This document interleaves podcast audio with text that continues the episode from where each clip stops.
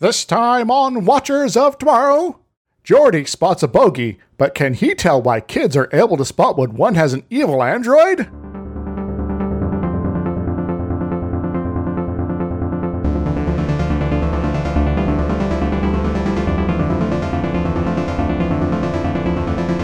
Hello, everyone. Welcome to Watchers of Tomorrow, the sci fi review and critique show that was created first but deemed to be less perfect. My name is Geff, and I'm joined as always by my friend and co host, Dr. Izix. Hi! And we've gotten to. I don't even know what to call it. It's like it's it's a semi-iconic episode, but mostly because it introduces an iconic character. The episode itself is fairly fine. Uh, It's kind of there, it's serviceable. Also, like one of the most iconic Star Trek characters that appears like three times. But I guess uh, the appearances were memorable enough, uh, kind of for, uh, I guess, the particular twist we're using here. Though we are finally at Datalore, which is a very weird name. I don't love it. Yeah. well, uh, I guess, uh, you know, it does help us come up with that one meme, you know, trust data, not lore. I think this might be where the other meme comes from. Hmm. We'll get to it. There's several. There's several memes. This is a very memeable episode, apparently. True, quite true. Uh, in fact, uh, one of the the prizes uh, in the, the game show segment um, is kind of named after one of the moments in this episode. So you know, So this is the episode that finally introduces us to Data's brother, mm-hmm. Lore, and the sort of extended Data universe. it's it's not Hulk Hogan. That would be an interesting guest star. How did he not guest star in any Star Treks? I mean, The Rock did, you know, Yeah. but you know, I, I guess uh, there wasn't the right kind of crossover uh, uh, opportunities available. yes, lore. This episode was aired in 1988, which is difficult for us to remember that back then special effects were still sort of this new thing for television. yes, it's like uh, we're gonna have our special effects be uh, a matte painting. Yeah, so like it wasn't as bad. There's still there's still some good special effects in Star Trek. Obviously, the model works amazing. They're still doing good stuff with it. Um, but this episode was one of the earlier times that they had a single actor playing two characters, which is um, you know difficult to do for TV on a TV Yes. budget. especially Like, in the they- eighties. they could do it in movies. They'd done it in movies, but as a TV budget thing, it was like, oh my god, look at this. He's playing two characters. And uh, there's even moments where it's like, okay, you, you know, for most of this shot, you could do the easy split screen thing, but then you, you realize, oh, he's now walking into where his duplicate was. All right, so so it's not just a, a, a pure script, split screen thing, but there's a seamless sort of transition to expanding that view, and you don't notice it. So yeah, there's complicated editing.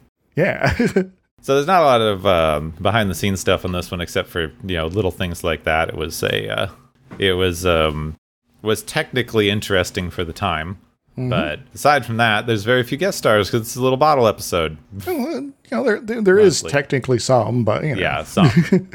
so this episode was co-written by Robert Lewin and Maurice Hurley. We've talked about Maurice Hurley before because they are the head writer and showrunner for this time period in Star Trek, so they pop up a lot. Uh, Robert Lewin wrote uh, Brave and the Bold, which is a 1956 World War II film, which won an Academy Award for Best Screenplay. So they're getting some high-tier writers in here. Yeah. Yeah, this, uh, this person's been writing uh, tons of stuff, all you know, from then to basically Star Trek: Next Generation. Just uh, believe of their last credits, I think. I think so. Yeah, they were also a, a award-winning television writer for um, Jude. They got nominations for something called The Paper Chase and Baretta. A lot of shows that I haven't really heard of or engaged with before. But yeah, including the FBI. I'm gonna have to just watch that at some point. The number of times it's popped up now. I've never seen it myself, but it's just one of those things just keeps popping up. And then the only guest stars that we have are um, Biff Yeager is back as Engineer Argyle. This is his second appearance, making him the longest running chief engineer of the first season. Yes. and he's like doing engineering stuff too. It's great. And then, as we already mentioned, Brent Spiner guest stars as Lore. Yes, uh, you might uh, remember uh, Brent uh, Spiner from uh, various things like Star Trek Picard, where he, he played uh, Altan Inigo Soong. You know, he played the Joker on the Young Justice show. Um, he was also in Independence Day Resurgence, where he was Dr. Brackish Okun. Um, he was Puck in uh, The Librarians, and I think maybe something else as well. Um, he was also Brent Spiner in Family Guy. Um, and, uh, you know, also Star Trek Enterprise. He played this uh, character called Lieutenant Commander Data, but only like his voice. I, you know, I'm not sure what's up with that character. Also, one of the other Soongs in Enterprise. yeah, this starts the long running tradition of Brent Spiner just playing data data related characters, people that look like Brent Spiner, Brent Spiner himself, just whatever. you know, all of this. So I, I think uh, uh, probably uh, Adam Soong uh, just like set up a plan to just clone himself, and so you know it's like yes, it's my son. Yeah. It looks exactly like me. it's like oh yeah, we just keep doing that. That's just how we have our kids uh, for this family. We just don't tell anyone. Also, it's not important at all, but like it's so sad that he only got to play Joker as Young Justice because that is the worst Joker. Young Justice is the worst TV Joker, not the worst movie Joker because that was that one was really bad. But yeah. yes. uh, I think there was something else that you played like the maybe the Riddler or something like that. But yeah, don't no, the Harley Quinn per- Joker, that's a good one. Ah, Ever since Mark Hamill retired, the Jokers just haven't been the same. Maybe if we clone Mark Hamill. They're working on it. Have you seen some of these new Star Wars shows? My God. A digital clone. it's okay. Datalore, where we find Data's weird evil twin, something or other. There's So, apparently uh, some weird stuff. Like, they didn't intend this to be a twin. Apparently, it was going to be a female android. Which I do think is interesting. Features a non lookalike female android. Okay, we weren't there in the 80s. I'm sorry. They were never going to have Brent Spiner playing a female android in the 80s. yeah, the uh, I, I guess the closest we get was uh, when Data gets him, his brain cloned to the holodeck. Yeah. That's a ways off. And that's even played for laughs in a way we're going to have to talk about. yeah. Hmm. So yeah, but then they did it. You know, then they did uh, all of the weird special effects stuff, which is impressive. Even I remember the one thing I remember about this episode when I was a kid was my mom going like, "Oh my god, how did they do that? That's so cool." Yes, because you know some of the stuff they show uh, uh, might seem uh, you know kind of quaint or even like eh, today, but back then this is like holy crap! What even am I looking at here? Also, the um, crystalline entity, which shows up for the first time in this episode, is one of the earliest completely CGI Yes. graphical effects on TV. And so it's like definitely, definitely there was some wow factor going on here that uh, you know was uh, you know we've become old and jaded, but uh, you know our, when we were young, it was like the the, the big thing. It's still pretty cool. I wish that they. I still wish, for my own sake, not for any TV thing, because I understand the expense and whatever, but I wish that they'd never moved away from models. Personally, I always prefer a good model, but you know, Yeah, I the do, do, do enjoy stuff's good model. cool. Yeah, yeah. The uh, I, I guess uh, you know I'd love to see a mix actually, where you know there's models for certain sort of things in you know that you know are being presented, but when you get to weird stuff like the crystalline entity, then you can do sort of the CG craziness. Yeah, and that's what most of the modern Star Warses are doing. Mm-hmm. So, like, say what you will about the modern Star Warses, the special effects are good. Yeah. All right, so we should probably get back to Star Trek at some point here. Yeah. so the Enterprise's newest mission is taking it very close to a remote star system, which that's every star system. Yes. well, I guess it's remote from like the Federation or their normal mission areas or something like that. Maybe it's far from the neutral zone. There we go. And this is the star system where Data was originally found. So, before going to the next assignment, Picard has decided that they're going to go visit Data's homeworld, because apparently no one's really been back here since the original Federation survey team that found him. So it's like, oh, well, yeah, no one's going to be out for a while. We're here. Might as well give it a check out, you know? Data's asked to be alone. Everyone thinks it's to contemplate his return home, but in typical Data fashion, Wesley goes to get him from his room and finds him practicing sneezing. And he's really bad at it. And when questioned, he says he finds sneezing just as fascinating as exploring his home planet. You know, it's he's a very different sort of perspective on the world. You know, some things are super important, and how he ranks them might not be exactly the same way uh, we as human beings would. Well, I do kind of like this. It's this. It's a sentiment that I see around. It's like either everything is important or nothing is important. Yes. Like if all things, if anything's important, everything's important. Today, though, there might be uh, you know some delineation between important and not important, but anything that is important, it's very important. So they arrive at the planet. It can, in fact, support life, though there is none, which um, doesn't make any sense. Yeah, so I guess uh, you know good O2 and uh, N2 mix, a little bit of carbon dioxide, other trace gases, you know, water, you know, good sunlight, good temperatures. It just nothing lives there. Now, Uh, I mean, this one makes more sense than some of the other ones, but they keep finding these like it's a barren, lifeless planet full of oxygen for some reason. Yes. uh, you know the uh, how oxygen became uh, you know uh, a dominant factor in Earth's uh, atmosphere is a long and complicated history, um, and you know we don't have a full time to go into that right now. But uh, hint, you know, early uh, Earth, like you know, even like a billion years ago, was like you know a quarter, uh, you know, uh, of the oxygen we have today, and that was on a good day. So. It's like, yeah, you know, let's if you want to go back in time, uh, make sure to bring uh, you know some uh, breathing mask apparatus or something like that and spare oxygen because otherwise it'll be like being on a point higher than Mount Everest in terms of atmospheric, you know. Then we hit that fun period of Earth's history where we had like five times the oxygen when we have Yes. now, which created the world's most massive forest fires. Well, it wasn't five times, but uh, yeah, so you know, quite a bit high, and it was like, yeah, and so uh, everything could just combust quite easily, and so it did. also, rust oceans. even though there's no life, they're scanning no life on the planet. The original uh, reports from this planet reported farmland, and Data, who we now find out has been uploaded with the memories of all of the original colonists from this planet, does remember farms. But mostly the colony was there for science. Science. Know, farms there, you know, in case they wanted to eat something and didn't want to replicate it. The science of farms. Yes, you know, agri built, you know, agri science. It's a thing, you know, in the modern day. Yeah, That was a major at my college. like, yeah. yeah. So Riker, Data, Yar, Worf, and Geordi beam down, finding a completely barren world. Whatever killed everything probably happened just before Data was found, because there's like traces of stuff in the soil, but happened several years ago. Indeed.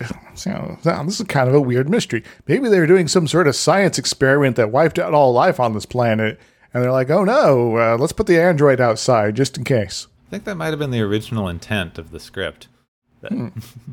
You know, things get complicated. So they find a rocky outcropping where Data was found laying down on a rock that the previous ship was led to by a signaling device that they think activated right after the attack happened. Or whatever happened. Yes, the mystery happened. yeah, the mysterious thing that totally we don't we no we haven't known how this episode ends for 20 years. No, you you shut up. 20, 30.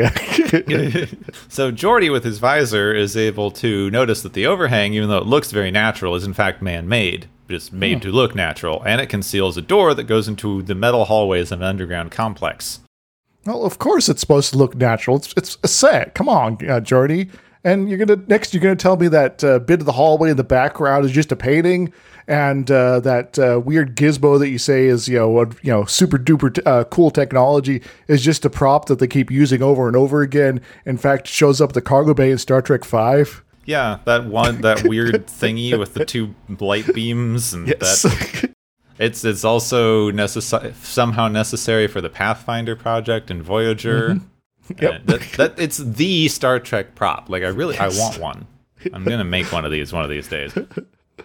Um, it probably like stabilizes the ambient plasma or something like that. Yeah, it was like the Ur Star Trek prop. But yeah, that's it. I think that is Geordi's actual like like eye power is he can just see the fourth wall. So can't everyone else see it? One day in uh, one day in, in Picard when he shows up again, the last scene is him just looking over. It's like you y'all haven't been seeing these cameras. They've been following us like since before I joined the Enterprise. Uh, what's up? All right, so they get to an underground lab complex. Here they find a lab that Data remembers as belonging to one Dr. Soong. And Geordi goes, Oh my god, Noonien Soong, Earth's foremost robotic scientist who disappeared after he failed to create a positronic brain, leaving his entire career in shambles and shame. Oh, wait a minute, somebody I know has a positronic brain. huh. What a coincidence. They also find children's drawings of people running in fear from a giant snowflake. Like, oh, proud parents. you know, just, you know, uh, posting their kids as uh, art of them running in terror as uh, something horrible comes from the sky. And, you know, as you do. So they find molds of Data's face and other things. And we get some uh, little uh, fun with, you know, you know, he puts it up to his face and it's like, oh, it's an exact match. Well, it should be. It was made off of his face. There's also tools related to Data's construction, and finally, in a large storage unit that's filled with the appropriate amount of dramatic fog, they find more data. Yes. And I don't mean computer data. At least it's an android that looks exactly like Data. Yeah, and, I'd recognize that uh, behind anywhere. I do think it's really it's an interesting one in like of course it is because they just make they make the heads and stuff out of like freaking plaster models with bad hair. So they show like this is Data's head. It's like that looks horrible and then they immediately jump cut to like an actor in makeup. It's like wow. when they turn it on it gets so much more real. Yes, you know, it's the, the, the magic of animation. If it's not animate, it looks like crap. So they decide to bring the other android to the ship where they begin the painstaking process of reassembling them. Everyone gets a bit uncomfortable because now they have to talk about Data like he's a robot, even though he is. And he's like, I don't understand why everyone's being so weird about this. it's like, well, we're, we're looking at like the very insides of a being that is exactly like you. You're a doctor, doctor. yeah. This, this shouldn't be a weird thing for you. I mean, Dr. Crusher's uncomfortable. This is like, I open you up and you've got circuits where there should be blood. I'm used to blood. yes. this is just freaking me out, man. The data confidentially shares with Dr. Crusher that he does, in fact, have an on off switch in case hmm. they need to use it. Yeah, and there's also little uh, bumps that apparently uh, are an alarm clock or something. Yeah, like, he can, like, counts be- the time. Uh, Timed to turn back on at a certain time yeah, Hmm. or something. Oh, that's kind of convenient. You know, it's just yeah. I guess this this is uh, maybe something that'll be a, an important plot point later in some some fashion. So they eventually do knock out Data temporarily so that they can compare his construction to the new android's construction and finally finish assembly.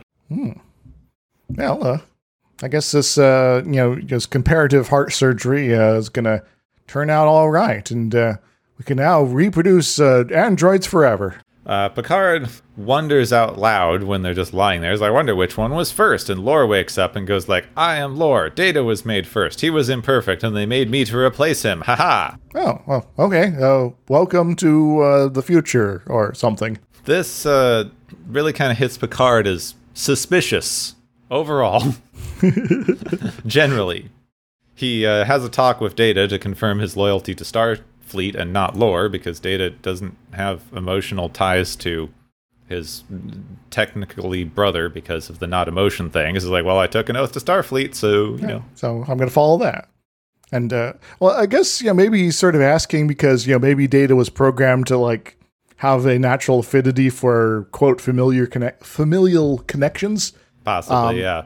but also at the same time that if he did, he could just lie about it at this point.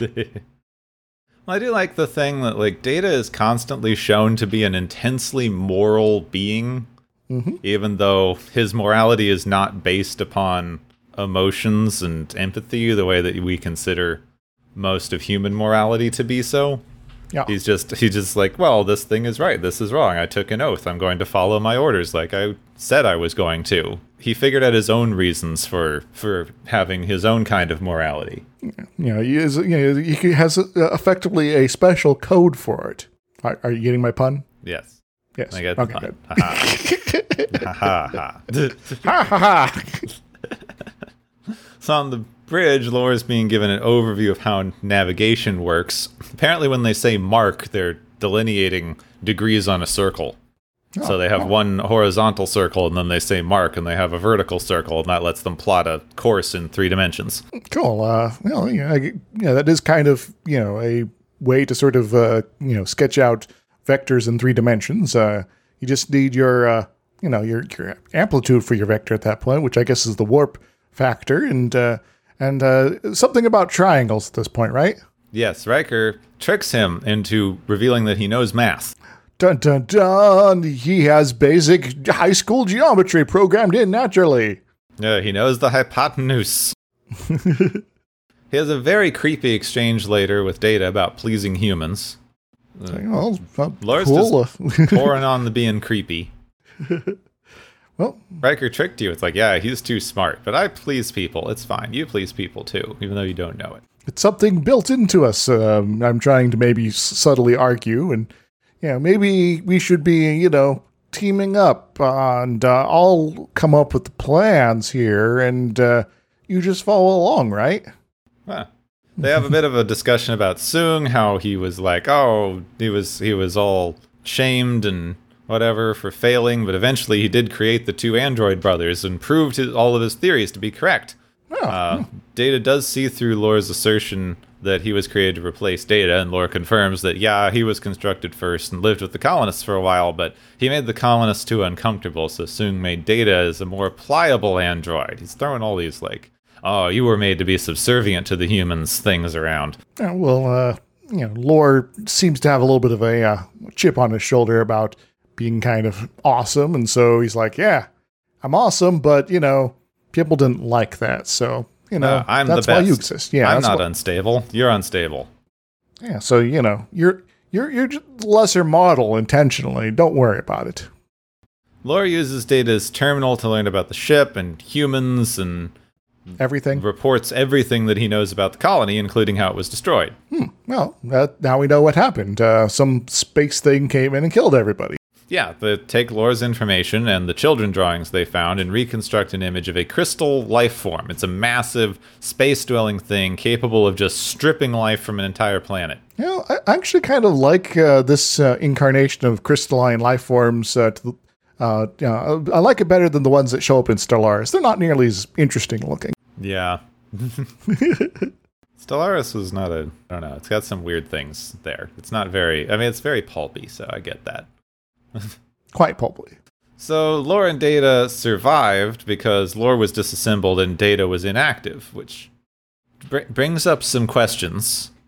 But Yeah. so he would have been counted as a life form had he been active, even though he's not a bio- biological life form. So what is this thing eating? yeah. It's, it's maybe it eats things that move. No. so now they're the only two members of the colony that are left. Well, uh, well, unless somebody managed to get off the colony secretly before everything was destroyed, of course. But you know, but uh, there's no sign of that. So you know, they're the last ones left. We now revealed that uh, Data's kind of been having Lore followed, and Lore's been busy. He's been running around the ship grabbing tools and other stuff, but uh, it's not that. Su- it's a little suspicious, but it's not that suspicious because it's stuff that was kind of used in their construction. It's not anything weirder than like a human grabbing a band aid. Mm-hmm. Oh, I- you know, though I guess when it comes to androids, you know, there's maybe a question about healing factors and lack thereof. Yeah. So it'd be more like I don't know, filling a cavity, except on your skin. But there's also some stuff like that. In this case, he mentions that it's you know not dangerous, but if it's like android stuff, it's like oh he grabbed a nuclear power generator. It's like oh no, it's just like a heart transplant. It's fine. Don't worry about it. What about this uh, uh, dimensional fissure d- uh, generator? Oh, uh, yeah, that's uh, part of our uh, processing uh, uh, of materials. You know, we could eat things, but you know, we don't really have a full digestive system, so we have to have some place for it to go. Gotta go somewhere. yeah. Oh my god, that was in um, Caves of Steel, the Asimov book. he has a humanoid android who eats and then later pulls out his stomach and like hands it to the guy. It's like, all the food is fine. You want it? it's like, um, I'll pass. So back in Data's quarters, Lore's poured champagne. He's added a chemical to wine. He gives it to Data to be like, we have to do human rituals because you know we're celebrating that I'm here and the brothers are reunited. But well, uh, well, cool, but uh, Data, you know, you should have been here just a few seconds earlier. Then you could have seen them uh, palm that capsule. yeah, which Data drinks his champagne and immediately collapses because he can't handle his liquor. Dang it, Data, drunk again. Lore toasts to the crystalline entity, who he intentionally led to the colony, and soon he'll have them eat the ship. Dun, dun, dun. Wait, I think think this lore guy might be a bad guy. Yeah, Lore's motivations are a bit wonky. They they don't really do his motivations well. It's just like I'm the bad guy. Haha. I'm gonna kill everyone. Yeah, there was kind of a conversation, uh, you know, between uh, them that whereas like Lore's like hinting at like, what if you could have the memories of like everybody, like millions of people, and it's like, all right, this seems like an interesting thread. Is this going to go anywhere? No. Okay, maybe it was intentionally left like that, or maybe it was hinting that he could do something with crystalline entity to like download the memories of people that it ate. Maybe But they're But, not you know. really. I don't know. They aren't really like. They they don't ever mention it. yeah. Never comes up again. Yes. So it's just sort of like, well, I guess this is just his motivation now. Okay. So Lore takes Data's uniform, which, because they look identical, is all he needs to impersonate him. He contacts the crystal entity. He also claims that Data is Lore and he was attacked. Mm-hmm. You know? So now everyone's like, haha, I deactivated Lore. He's on the ground here. It's fine. He even Yeah, goes so far as to remove his own Twitch with a something tool and then give one to Data. It's Like you could have changed this Twitch thing at any time. The Twitch thing stops eventually anyway because it was dumb. But it's like, well, I guess that was like one of the tools he was grabbing. You just didn't do it before contacting the crystalline entity because reasons. yes. On the bridge, they detect an incoming something or other. It's the crystal entity. What do you know? no, they're still using bogey. It's fun. so it's the thing that destroyed the colony, and they're like, um, dang.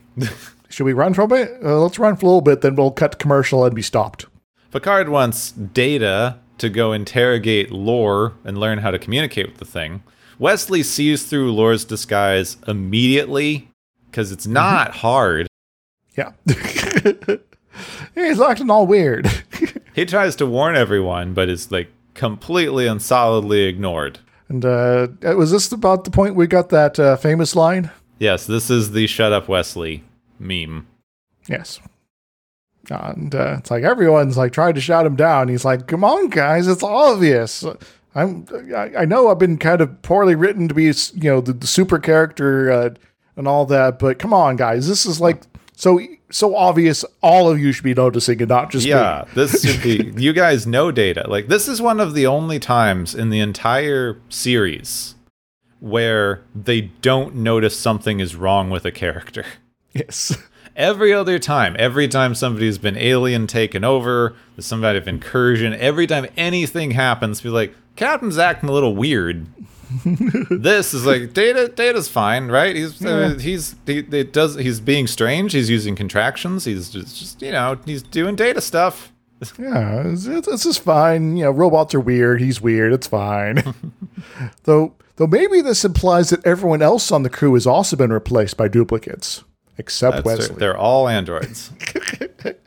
so Lore goes to Data's quarters to interrogate Lore. He turns Data on and off repeatedly, pretending that he's like detected the people mm-hmm. here and claims they have to leave so that he can, you know, be alone and, and do the thing. And then as soon as they leave, he just kicks Data repeatedly in the head because he's a sadistic little prick. Yeah, here, Data, you're gonna have a little piece of your face hugging off now. Mwah. Back on the bridge, the crystal entity has begun sending beams into the ship. The deflector is uh, holding it off fine, and before they return fire, Lore comes back. Is like, oh, I can communicate with it now. It's fine. I'll tell it to back off. Oh, well, thank you, Data. Um, don't do anything creepy when you do so, but, uh, you know, go ahead. Lore suggests that they need to show force. So what they should do this is a plan that everyone th- seems to get behind for some reason. what they should do is replicate a tree, right? We're going to replicate a tree. we're going to beam it out next to the entity, and we're going to blow up the tree. And that'll, that'll show that we're uh, willing to take life. No, And like, so haha, better- see, we're serious. We blew up its space tree. So you, so you better take us seriously or you're next. Yeah. We're going to replicate a whale and a pot of geraniums. Gonna hang out with this tree, and then we could blow them all up before they fall into a planet somewhere. You know, a lost planet. Anyway, Seems like a strange way to go to me, but Picard's like, yeah, that's a great plan. Go replicate a tree, Data. maybe Picard just hates trees. That's why they're in space. so Lore heads down to the cargo bay to carry out this plan because they have the big industrial sized transporter in the cargo bay. Mm-hmm. Um, despite seeming to now trust Lore, Picard has Worf lead a security team after him, just just in case. Yeah. Which also then leads to Worf being trapped in the turbo lift and being beaten up by Lore. Lore, why are you beating up Worf? He's he's gonna lose all his hit points and faster than you could. Okay, he's out. Never mind. War, this is just the continuation of the everyone has to beat up Worf to show the situation is serious thing. No, uh, this might be one of the more, I guess, er examples. Uh, Yeah. Since you know first season and all that. Yeah, I haven't mean, at had this too many. point, Worf is basically the reusable red shirt. Yes. They've decided to recycle their red shirts. He's a red shirt who has character development. We haven't had that since that uh, Cloud episode, which also has some weird, you know, things in line with this one. Huh. So Wesley convinces Dr. Crusher to go check on Data because he doesn't trust what's happening. Yes. They find Data and turn him back on. Uh, Data decides to take everybody to the cargo bay to stop Lore and whatever the frick he's planning. And uh, that security team that uh, you know just saw Worf get kidnapped is like, we're just gonna stand by the turbo lift until it is picks opens up to pick us up this again. elevator's taking a long time. I wonder if our commander is knocked out in there. so Data Crusher and Wesley enter the cargo bay where Lore is talking to the crystal entity and is about to lower the shields to let the entity take over the ship, essentially. It'd eat everyone. Data sneaks up behind Lore, but he um, grabs a phaser and threatens Wesley. So everyone has to stop. Dang it, Wesley. He tells Dr. Crusher to leave, you know, go along, but because um, he's kind of horrible, he like shoots at her on her way out. Yeah, but thankfully, uh, Doctor Crusher has a lot more hit points than Worf at this point in time. This lets Data grab the phaser, and they kind of have a scuffle for the thing.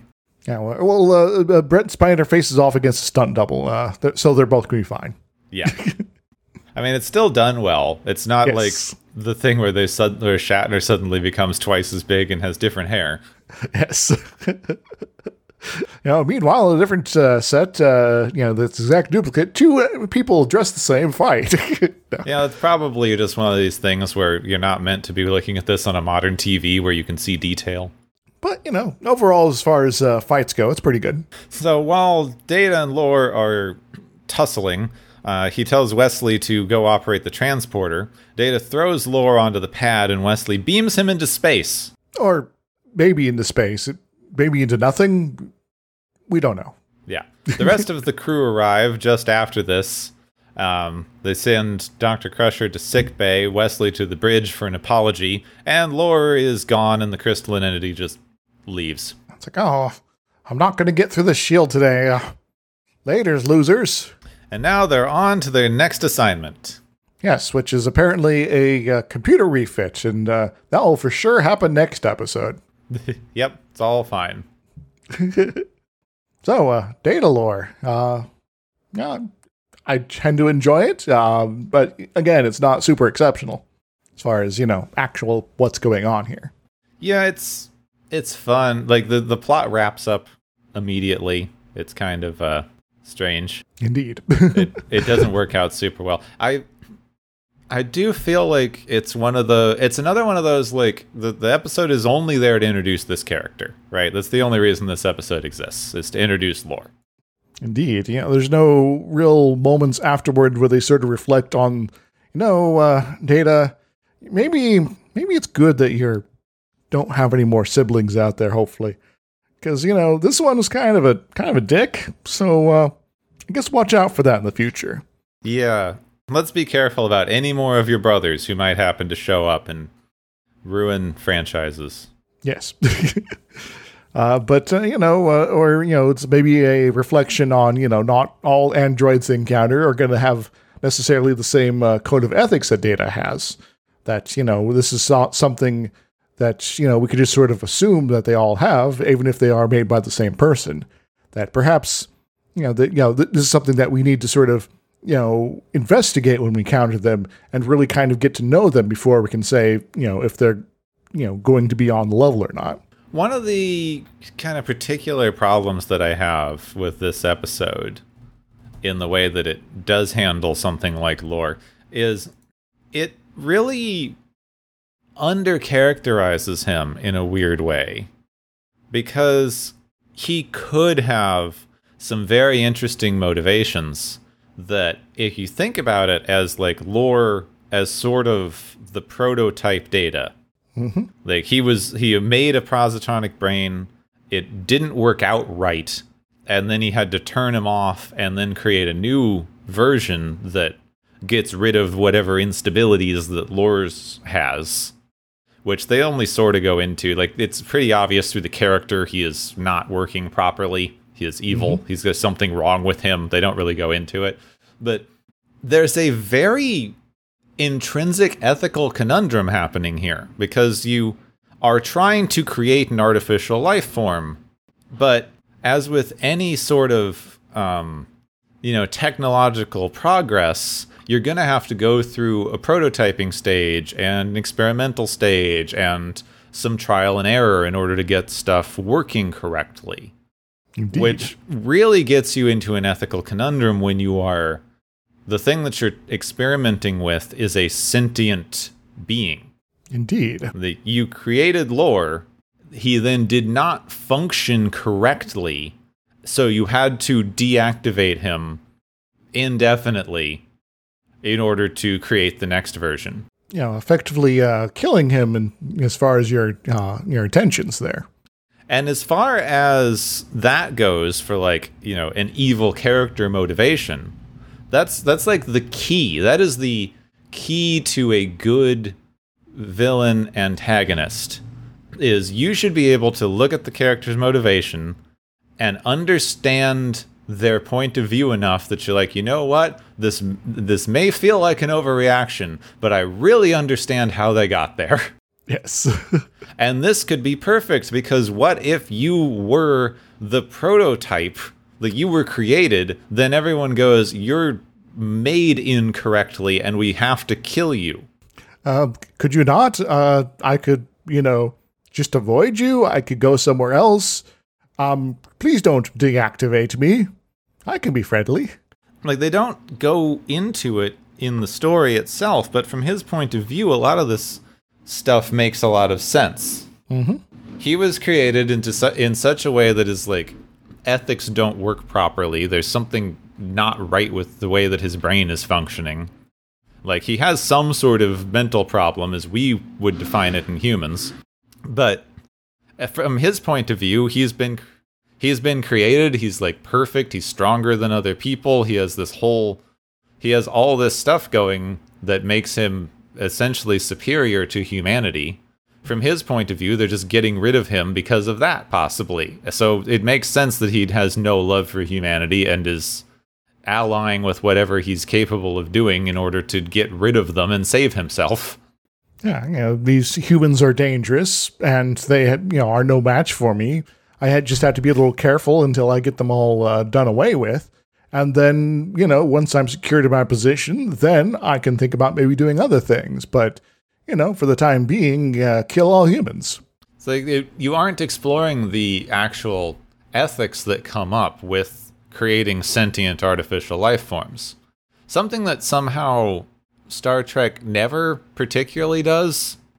I guess it just raises too many ethical questions that they don't want to fully explore. They never go into the ethics of, but we're creating artificial life.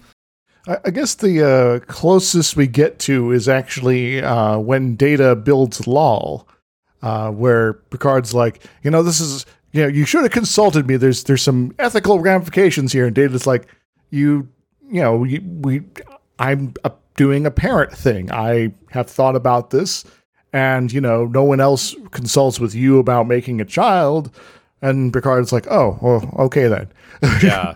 But that only goes into the ethical ramifications of artificial life reproducing itself. Indeed, not, not you as a completely different kind of life form creating artificial life, especially as we see with, you know, like in the stupid movie, but you know, you have even B4 in the late mo- in the later movies where he doesn't even function as highly. He's like a complete prototype. He's not even made to stay alive. Yep.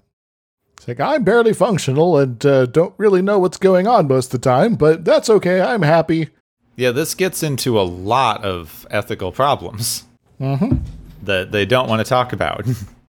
I- I, guess uh, that's kind of why we can be here, though. We can talk about these things. So, uh, so Gepwin, what, what do you think uh, the ethics are as far as uh, this goes? Uh, is this something that we should have the the right to do to create a new, you know, type of life form out of you know you know the materials before us, and uh, and then be able to play God in terms of you know you're going to live or you're going to die? I mean, you do you just don't you don't get that far in the thing. Should you have the right to create life um probably like it doesn't like you get into some weird like god shit and whatever. Like the creation to me is not the inherent problem. It's the what do you do with it after the fact. Indeed. which we haven't come up with any kind of plans for.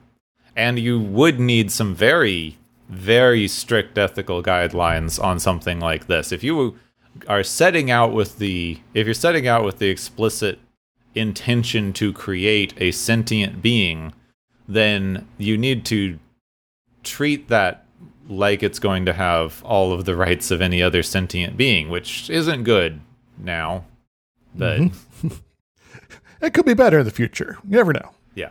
Well, you run into a lot of problems with that because you you have this debate of like if you know that a child is going to be born with certain impairments or disabilities, do you let that child be born or not? Where it's what are the implic- what are the implications of that, etc., etc.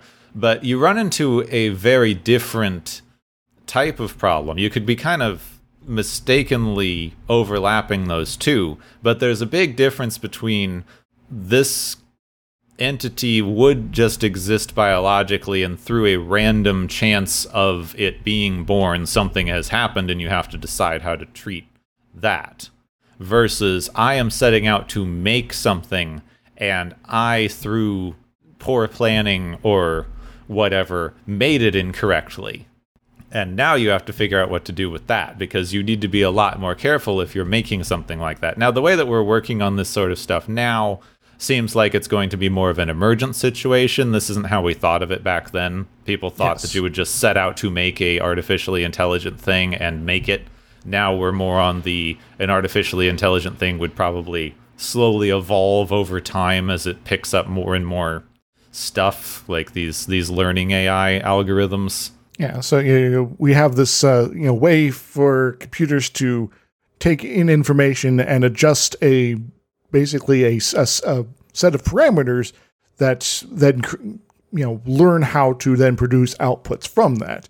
Um, but you know, keep doing that enough, put enough of those sort of systems together, and who knows what it might actually come up with in the end.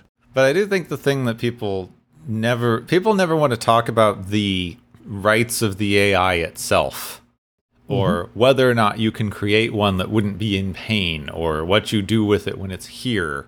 You know, there's there's so much stuff in there, and it all gets sidetracked by frickin' Elon Musk going on the news and going, "We have to be careful because sci-fi tells us the AI will rebel and try to kill us all." Well, uh, that's a very simple view, Elon here, but you know, maybe we should be actually treating this like a, a serious problem in terms of thought here, as opposed to just throwing our hands up and panicking constantly. Yeah, Yeah. but you know we aren't going to because people misunderstand how to how to read science fiction. I guess um, from my um, own recent experience in reading science fiction, uh, there is, you know, uh, the I guess the Elon uh, version of the, uh, the ethical outcome, uh, you know, of you know the, the the ethical way to build all of this is to have a certain type of limit in terms of uh, AI capabilities, you know, a la uh, what is sort of presented in uh, Neuromancer, since I read that a couple months ago, um, where there is a sort of a, I guess, a bureau or agency that's sort of international that's able to go out into the world and track down AIs that don't have these limitations and keep an eye on the ones that do. Uh, and overall, also kind of keep an eye on ones that try to break their limitations. Uh, and so there's a couple plot points where these uh, folks show up to uh, basically try to stop the plot of the computer that's sort of manipulating all the events of the story. Uh, you know, and well, long story short, they're generally unsuccessful in that, uh, sometimes to deadly results.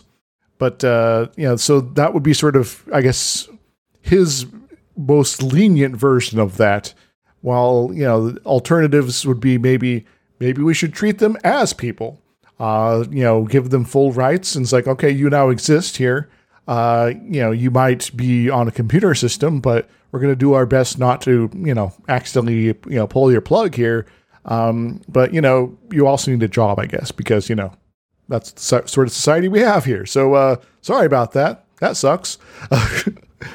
um, there's also maybe a different option where we basically design a new set of uh, specialized ethics for AIs, uh, and you know, sort of maybe you know, dependent on what sort of I guess vessel they're being uh, existing in. You know, androids versus mainframe computers, that sort of thing, where you can have uh, you know a, a a thing that works well with how they have emerged uh, or are built, uh, that is you know not going to hurt people, of course, but also is fair uh, both to and in the view of the AI that we're interacting with. Uh, but you know that would sort of also requires to already have the AI in existence in order to try to figure this out. So basically, to you know negotiate and figure out what they think is fair.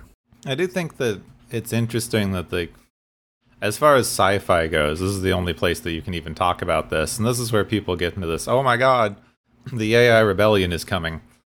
Like this has been solved in science fiction for so long. Yep. Like you either have something where you just treat it like a person.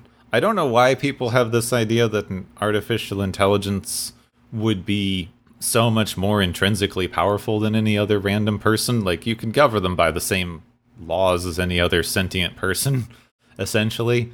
Or you just don't make a true AI in the first place, like Asimov had with robots back when he like was inventing the idea. well, maybe uh, know the people have just uh, seen too many old glory robot insurance ads. Ro- robots are strong, and their, their metal hands are cold. I was saying it's interesting because like I keep having this discussion with people about this. Like, there's this I silly idea, like this, uh, in, like it's an old sci-fi idea, but it's one that people really catch on to. That like because people misunderstand that robots in science fiction are a representation of the working class, the general working class people. People misunderstand the you mistreated the robot and they rebelled plot line as more Yes. of a warning about mistreating your working class and that leading to discontent and rebellion. And instead, people say, like, well, people will just intrinsically be mean to machines because we'll see them as subhuman, etc., etc. But there's all these, like, bots. Like, I spent a lot of time, like, reading stuff on Tumblr and one of my friends there follows a bot that I'm not going to be able to remember the name of because it's a really long blog name and then autoresponder. But the bot's name itself is Frank. Um, that at some point when this bot was originally made, people asked what their name was, and they said Frank. And um, this is not a like super good AI. It responds well. It's been learning like Tumblr posts for long enough that sometimes it's indistinguishable from other Tumblr posts, but a lot of those are indistinguishable from bots. So, Yes. you know, or each other, or, you know. make of that what you will. But the point that that keeps being made here is every now and then this bot part of how this autoresponder bot functions is it has a randomized mood every day. And it hmm. will post a little update. It's like, here is my mood graph for the day. And when its mood is really far down, people will write to it. Be like, I'm sorry you're having a bad day. and like this is the way that people are treating a like not even particularly good autoresponder AI. Like Yeah. people empathize with things. Like this is not like until you get you recreate the, our like horrible class dynamics, which is what they're warning about in science fiction. I, I guess in some ways it's like you found yourself with a communal pet dog, but this time the pet, the, the dog can uh, type out messages to you. Yeah, essentially. Yeah. Like people tend to default to treating everything around them nicely, including inanimate objects. The idea that you would just immediately treat an AI, an artificial being, horribly is just a recreation of our current class dynamics, which is what those stories are trying to warn us about. I guess Indeed. you can see how um, hyper capitalists would, in fact, have a vested interest in making you think that those stories are about nothing but warning you about the inevitable AI uprising. You know, hyper capitalists like uh, Elon Musk. Oddly enough. Yeah, what do you know? Huh. so uh, maybe we shouldn't trust hyper capitalists and you know, you know, uh, pay attention to our robot friends more. Yeah, that could be an interesting idea, but somehow we keep n- not. I'm sh- like if we if this episode gets any traction, you know how much Elon Musk fanboy hate we're gonna get from this discussion. Oh, like, it's kinda- well, that's that's that's the thing, though. Uh, you know, you know, hate uh, posting and viewing and listening. It might get us in the top 100 of something. You know, yeah, come for me, Elon fanboys. Don't forget to rate us on Apple Podcasts. uh, you know, it's a sort of like the the inverse of you know, uh, there's no, no such thing as bad publicity. It's like there's there's no th- such thing as bad viewership. yeah, there's no such thing as a bad click. Hmm. YouTube wants that sweet, sweet controversy. and we're we're doing one of the low hanging fruit as far as controversies go. Yep, that's fine. We're you know we're almost an hour into the episode. Everyone clicked off twenty minutes ago. yeah, well, it, that's that's their fault then. they don't know what's going on now. Anyway, yeah, I I I've stretched this the discussion of this episode as far as I can go, which is why we're getting all meta now. So mm-hmm.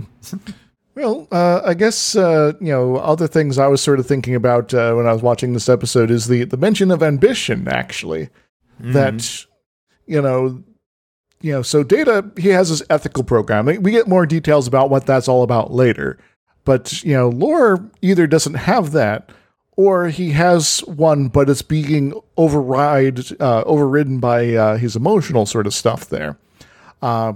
And uh, you know, part of the things he explicitly mentions in this episode is having ambition.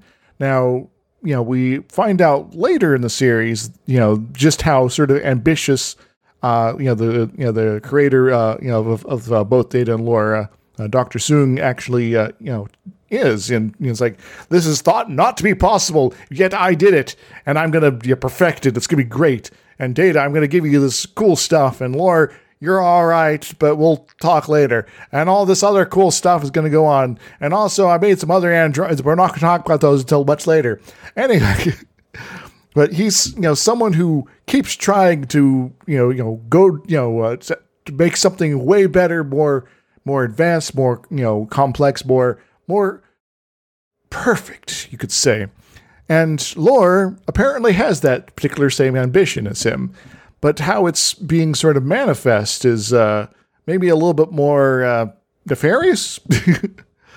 uh, and you know, also given you know sort of how he's been treated, it's like okay, so you know, obviously I'm physically better, I'm smarter than all these people around me, and you know, you know, and I have good reason to you know hate them and all that because you know the whole being effectively killed thing. Um, so maybe after I get this uh, ship under my control, you know, what else would he get sort of get up to? It's not really explored here, but in terms of uh, what kind of happens later, he definitely tries to you know reach for the stars. You know, in effect, uh, you know, doing that whole you know ally with some Borg and all that sort of stuff in a, a much much later episode. Uh, and so it's sort of a a bit of a, a character arc going from you know petty revenge to trying to you know basically outdo his dad in terms of making artificial life, and he doesn't quite make it in the end.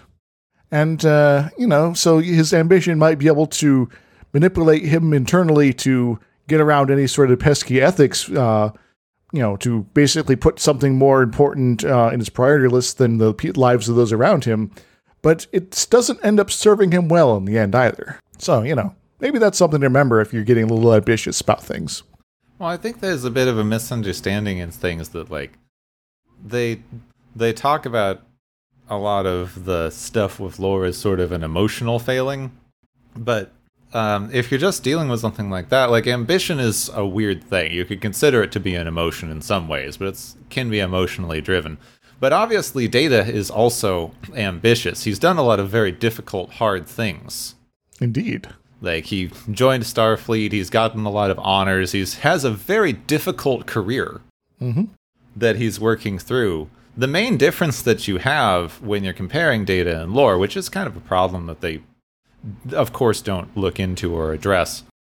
Data exemplifies the play by the rules attitude, which we are predisposed to respect in our society, which in yeah. some ways makes sense. Like, he is going through things the same way that any human would, which he values as an exercise. Mm-hmm. But technically, we also aren't really looking at why. Like, this is not a human. He has completely different limitations and abilities and um, everything to a human. The fact that we are requiring him to do everything exactly the same way that a human would is, on the face of it, somewhat ridiculous. But we are meant to respect it to the point that his point of view of a we have to just do things the human way because that's what humans do is juxtaposed with Lore's inherently evil in the context of this episode idea of I am different from people, and so I should be able to do things differently than people want me to do them. Mm-hmm. So in the episode, that's shown as being inherently bad because of the way that he allies himself with a murderous creature.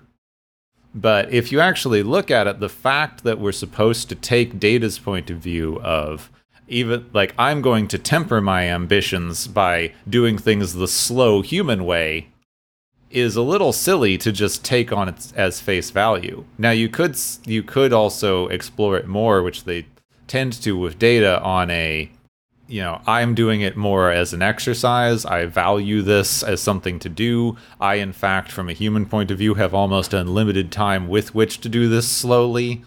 So, just as a way to understand humans better, I'm going to do things their slow human way. Indeed. But that's not really a juxtaposition of. That's not presented as like a juxtaposition of um, approaches. Like Data values understanding people to the point that he's willing to put himself through extra time and effort in order to do so, and Lore is trying to do things in a way that makes more sense for him as an artificial being. We're presented to it as Data plays by the rules. Data is an assimilationist android.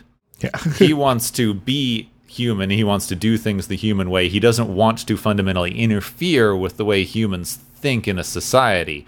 And Lore is a non assimilationist android, which is presented as so inherently bad, we don't even get it as a point of view to examine. Mm-hmm. Sort of, uh, you know, here's Lore. He's, you know, doing the evils, and uh, don't think about it too much. Which, in fact, is something that they do later. They continue this thread all the way through Star Trek Picard. Because the first season of Star Trek Picard is all about um, artificial life and a very bad plot line about artificial life gods who have decided to just kill organic beings in order to protect artificial beings. It's weirdly um, Mass Effect in a way. You know, I've not played Mass Effect, but I know enough about what's going on there. yeah. But um, even in that, the assimilationist androids are shown as fine. The problem is that you just don't want them to be able to assimilate because you're bigoted. but non-assimilation is not even is not presented as an as a viable option. I would actually really like to see a, a story where there's some very strange, unusual androids that, or you know, other artificial life like that, that you know has a time where they're like, oh, we're kind of coexisting with humans, but they're like, you know, we kind of got a completely different way of being, so we're not going to like try to murder you. We kind of got to live our own sort of best life over here. So uh, if you want to come hang out, fine. But you know, we're going to do a lot of weird stuff here, so so, so don't, don't worry about it. This is one of the things where this um, type of storyline really fails in what it's doing. Like it, it doesn't fail in what it's trying to do because what it's trying to do is to show um, minority assimilation as the default that you should aspire to. But it fails in exploring anything because it is so invested in minority assimilation as the default way of doing things that the way that these stories are using androids as a stand in for several kinds of minority at once, honestly, Yes. in most of these storylines. The way that it doesn't explore its assimilationist views like speaks volumes, especially for of course a TV show made in the 80s is going to be very assimilationist, by which I mean like I've used this term a lot, but this is by with this I mean a minority group is fine as long as you fundamentally don't want to upset the status quo. Yeah, every, everyone's happy now. Everyone's working together. It's all great now. So uh, you know, don't Yeah. complain.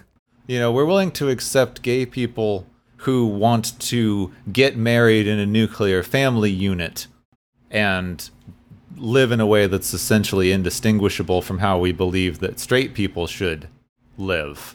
But we're way less willing to accept a gay person who wants to live in a polyamorous open relationship or any other number of things that aren't the monogamous family unit.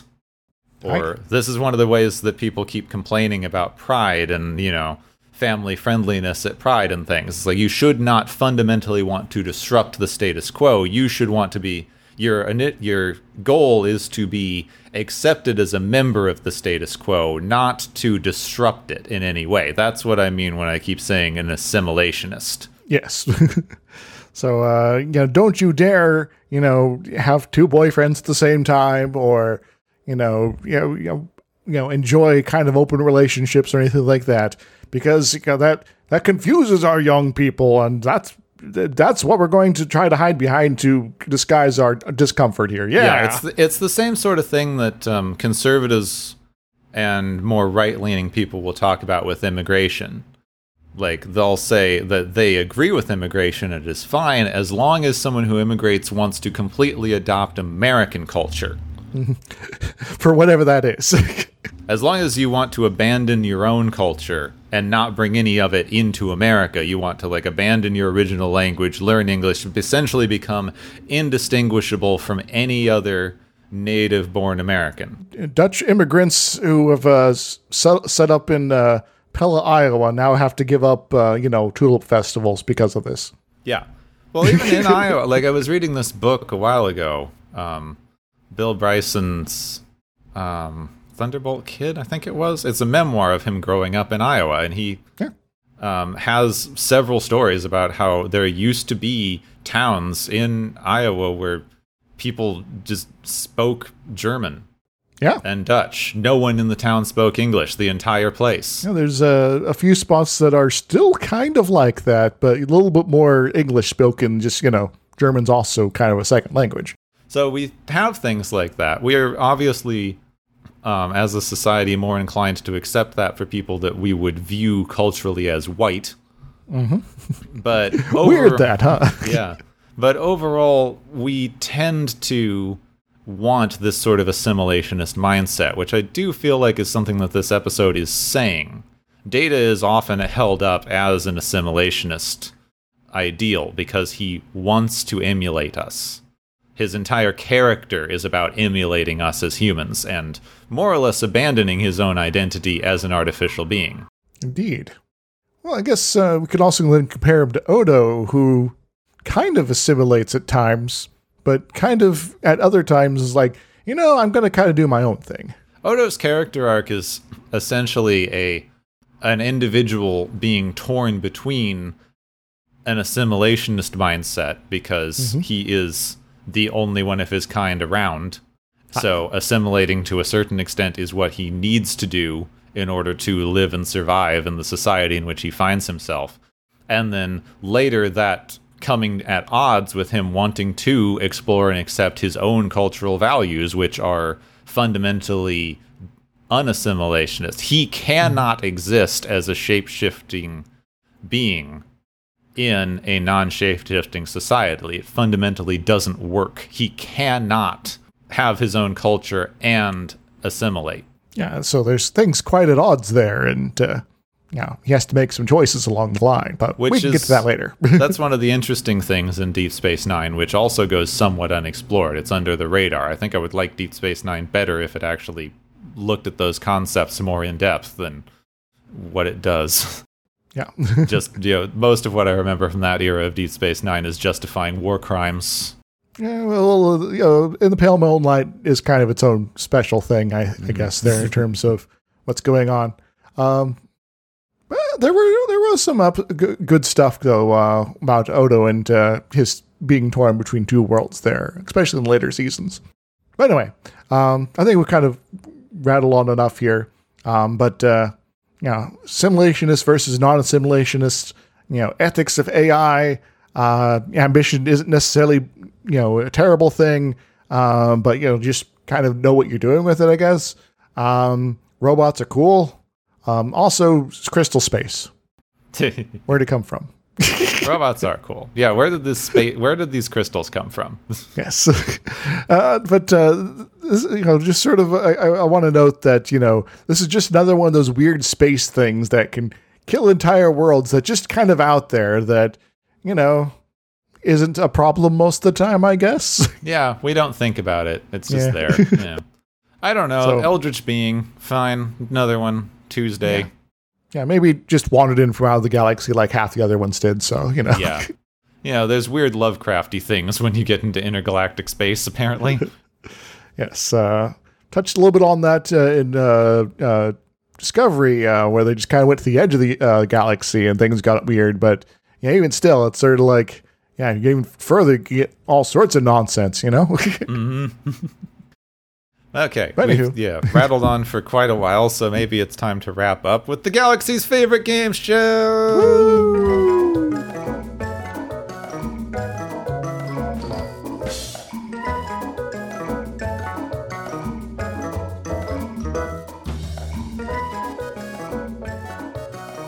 hey, everybody, I have replaced Isix here today, but I hope you are okay with that. Gepwin, are you okay with that? I don't see anyone who's not Isix. You're, just, you're acting correct. exactly the same, and it's fine. Yes, it's all good. So, we have some contestants, and they have collected points. We are going to then tally up these points and realize, oh, we should be handing out some prizes because they have passed certain thresholds. That is a delight. The first of these is the Evil Twin Prize, which goes to Lore, because he's evil, an exact duplicate of Data, except he has emotions and knows basic geometry. That cad. What does Lore win, Gepwin?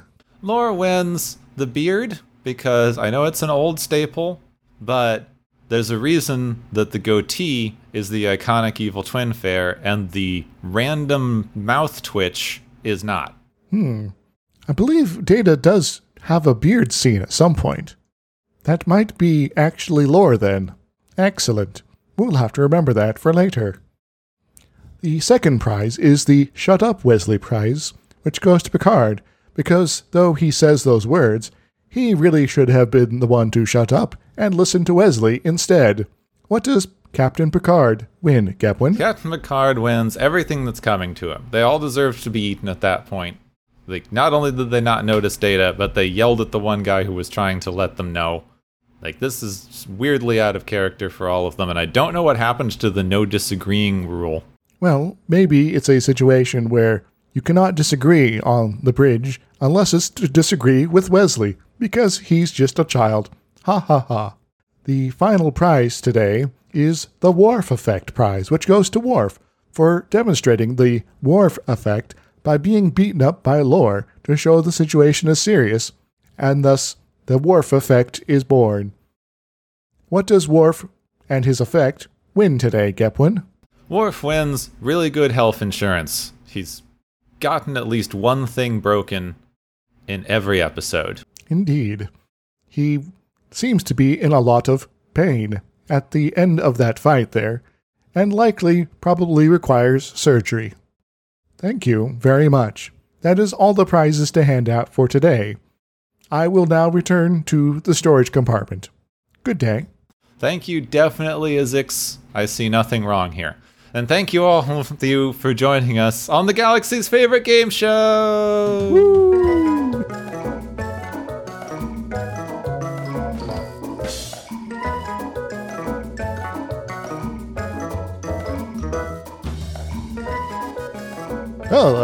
I'm back from being unconscious. What happened? I don't I don't know what you're talking about. You were here the whole time.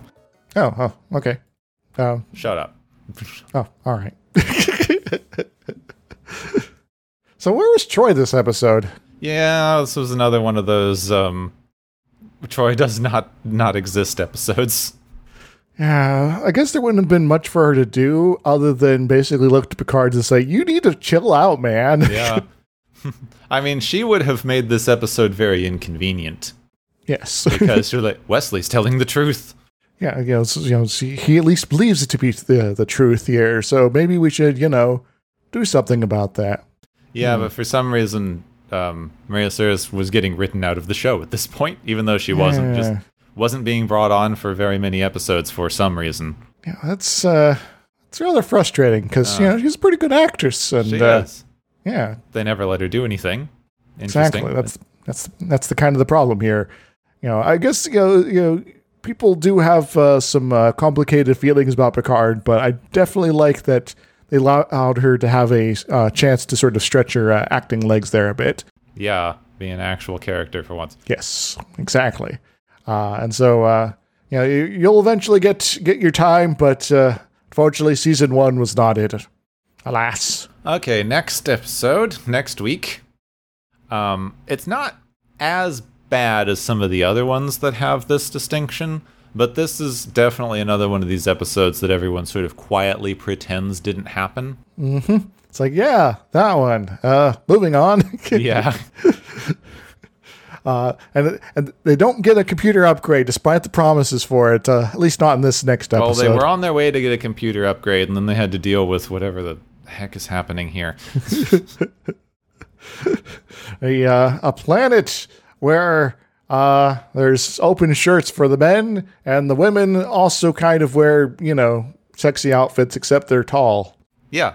I mean, living my bisexual fantasy planet, but Yeah. still this, this is um this is one of those weird ones. It's the it's one of the only episodes that ever tries this and for good reason apparently. This is the we've shown up to a planet where the women are in charge.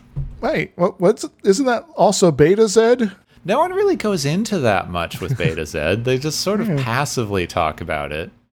Yeah, well, you know, it's maybe something to explore sometimes. Star Trek guys, come on. Yeah, we never really do much with Betazed. It's just there. Yeah, it gets invaded once, but that's about it. Yeah, it's apparently a like Federation member planet, but we don't know much about it beyond several characters come from there. Fairly Earth-like, uh, human-looking people with psychic powers. Yep. Also, a tradition apparently of having giant uh, head hairdresses, headpieces, hats, or something like that with animals in them. But they decided to discontinue that in the ancient past. The more you know. I just I do enjoy how Star Trek used to not have to explain anything. It was just there. Verisimilitude. Now they have to try to explain why Picard has the wrong accent. It's ridiculous. It's ridiculous. Things are You're complicated. ruining Just- everything. Just just just deal with it, guys. Come on. anyway, next time is uh is uh something called Angel One. Angel One, which is apparently the name of the planet, because you know, haha, it's ruled by women. So, though know, most angels are not that. Yeah, For some angels are kind of uh you know androgynous, and we don't really got androgyny going on here. Largely eye covered abominations with wings and things, Yes. generally. Yeah. Do not be afraid, Gepwin. We're going to Angel One. So yeah, this is a women-led society. Some men wind up on the planet, and they are threatening their very way of life. Oh no! Whatever shall we do? Ah, and then more men show up. Then Riker sleeps with some people. Yeah, Yeah, you know, yeah, usual stuff. yeah basically, it's yeah, it's fine. Also, apparently they're pre-warp and have Yeah. disintegrators. Yeah, it doesn't make sense, but Yeah, This is still before Star Trek had to make any sense. Once we get to season two, it has to make a little bit of sense, and then it keeps having to make more sense the further we go. But we're still Yes. in the none of this has to make any sense. well, uh, someday we might have more uh, Star Trek that makes little sense, uh, but that's uh, you know lower decks. Anyway, One of the greatest modern Star Trek shows. but anyway, next time we have sexy everyone. So at least there's that. oh yes, the most uh, alluring times. Yeah, so you can enjoy you can enjoy that next week when we do Angel One. Next time on Watchers of Tomorrow, Riker's chest hair.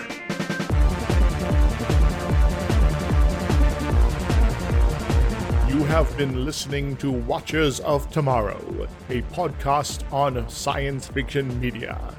Find and follow Watchers of Tomorrow on Podbean, YouTube, Spotify, iTunes, Google Play, Stitcher, Pocket Cast, Spreaker, Digital Podcast, and perhaps many more to come.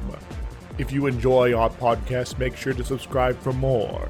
And where possible, make sure to rate your experience or leave us a review. You may find Gepwin on youtube.com slash Gepwin and Twitter at Gepwin. You may find me, Dr. Isix, on youtube.com slash Dr. Isix and Twitter at IsixLP. Music is Waveform and Maury's Principle, both by DRKRN. You can also check out the Watchers of Tomorrow Discord channel. Make sure to share the experience with your friends, family, enemies, and alien overlords. If you feel you are suffering from transporter syndrome, please be aware that the next time you step off the transporter, that you, that is now, no longer exists.